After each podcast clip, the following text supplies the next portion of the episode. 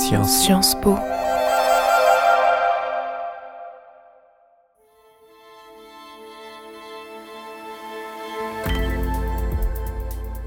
News happen anywhere, anytime, and every day. But what about at night? In this new season of What Keeps You Up at Night, we explored history and how our world was sometimes shaped while most of us were soundly sleeping. From Maidan to Palestine, from tears of joy to tears of frustration, in front of two very different victories on TV.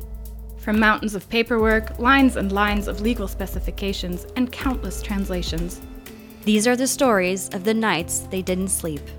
A deep dive into how night affects decisions, how exhaustion changes opinions, how emotions run high when energy is low, and how, under the cover of darkness, the chess game continues.